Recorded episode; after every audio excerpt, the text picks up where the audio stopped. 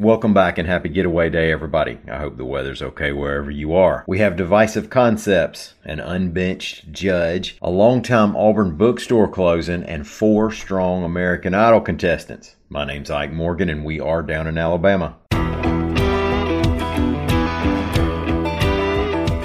The Alabama House of Representatives passed a divisive concepts bill, and the reactions afterward have certainly shown some, well, divisiveness. The bill restricts teachers from compelling students and state workers to take certain perspectives on race, gender, and religion. Now, this is related to the national debate over critical race theory, although this bill is broader and isn't presented or named as anti CRT legislation. The state house passed the bill 65 to 32, with all but two Republicans voting for it. All Democrats voted against it. AL.com's Mike Cason reports that the Democratic caucus is arguing the bill would stop students from learning history that makes some white people uncomfortable. Bill sponsor Ed Oliver, an Alexander City Republican, said the bill is not intended to interfere with the teaching of history. Quote, very simplistically, it is to prevent kids from being taught to hate America and to hate each other. All right, now we don't do this with every bill, but I'm going to read through a list of what they're considering divisive concepts. So, teaching the following would be prohibited if the legislation were passed and signed into law. The prohibited concepts are that one race, sex, or religion is inherently superior to another race, sex, or religion, that Alabama or the United States is inherently racist or sexist, that an individual solely by virtue of his or her race or sex is inherently racist, sexist, or oppressive, whether consciously or unconsciously, that an individual should be discriminated against or receive adverse treatment solely on the basis of his or her race, that members of one race should attempt to treat others differently solely on the basis of race, that an individual's moral character is determined solely on the basis of his or her race, sex, or religion, that an individual, solely by virtue of his or her race, sex, or religion bears responsibility for actions committed in the past by other members of the same race, sex, or religion. That fault, blame, or bias should be assigned to a race, sex, or religion, or to members of a race, sex, or religion solely on the basis of their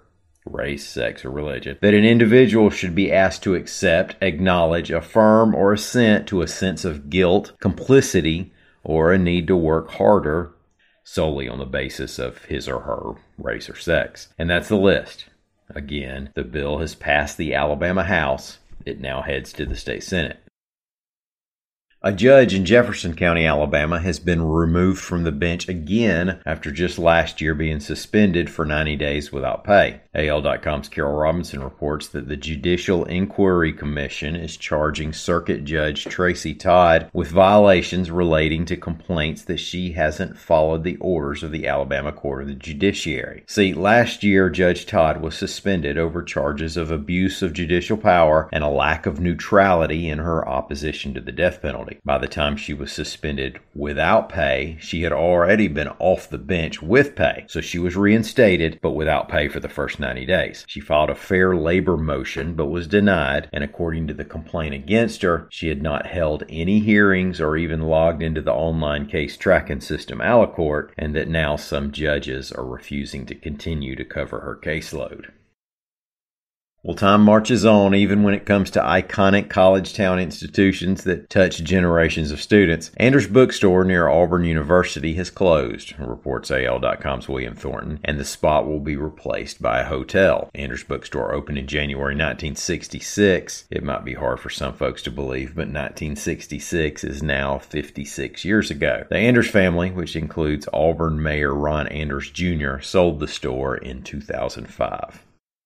Four Alabama singers have reached the Hollywood round on American Idol, reports AL.com's Mary Colurso. Of course, going back to Ruben Studdard and Taylor Hicks, our state has had plenty of connections to American Idol. The four singers who were continuing to compete in the show's 20th season certainly came off as real contenders during their auditions.